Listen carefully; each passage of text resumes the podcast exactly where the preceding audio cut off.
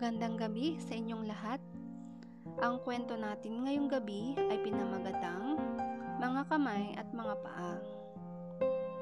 Si Ludwig ay isang sundalong Aleman noong ikalawang digmaang pandaigdig.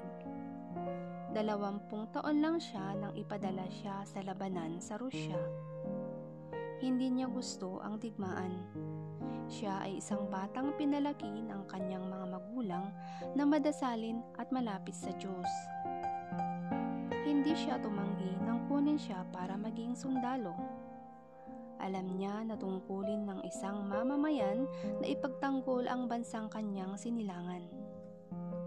Sa isang sagupaan laban sa mga Ruso, ang pangkat na kinabibilangan ni Ludwig ay nadaig ng mga kalaban higit na marami at malalakas ang mga kalaban.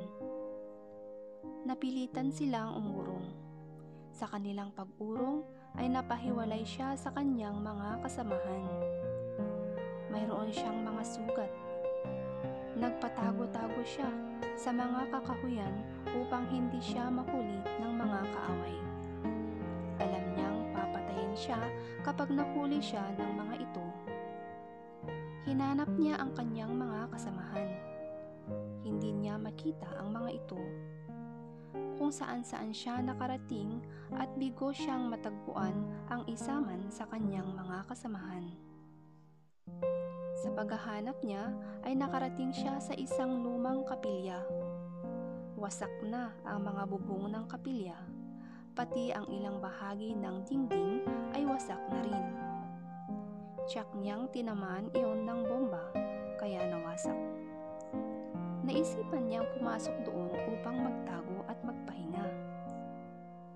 Nakatulog siya sa loob at nanaginip siya, nakausap ang Panginoon at sinabi kay Ludwig, Ikaw ang aking mga kamay at paa.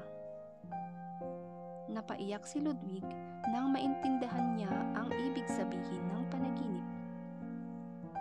Nang matapos ang gera, ay inuukol lamang niya ang kanyang buhay sa paglilingkod sa mga taong nasalanta ng gera.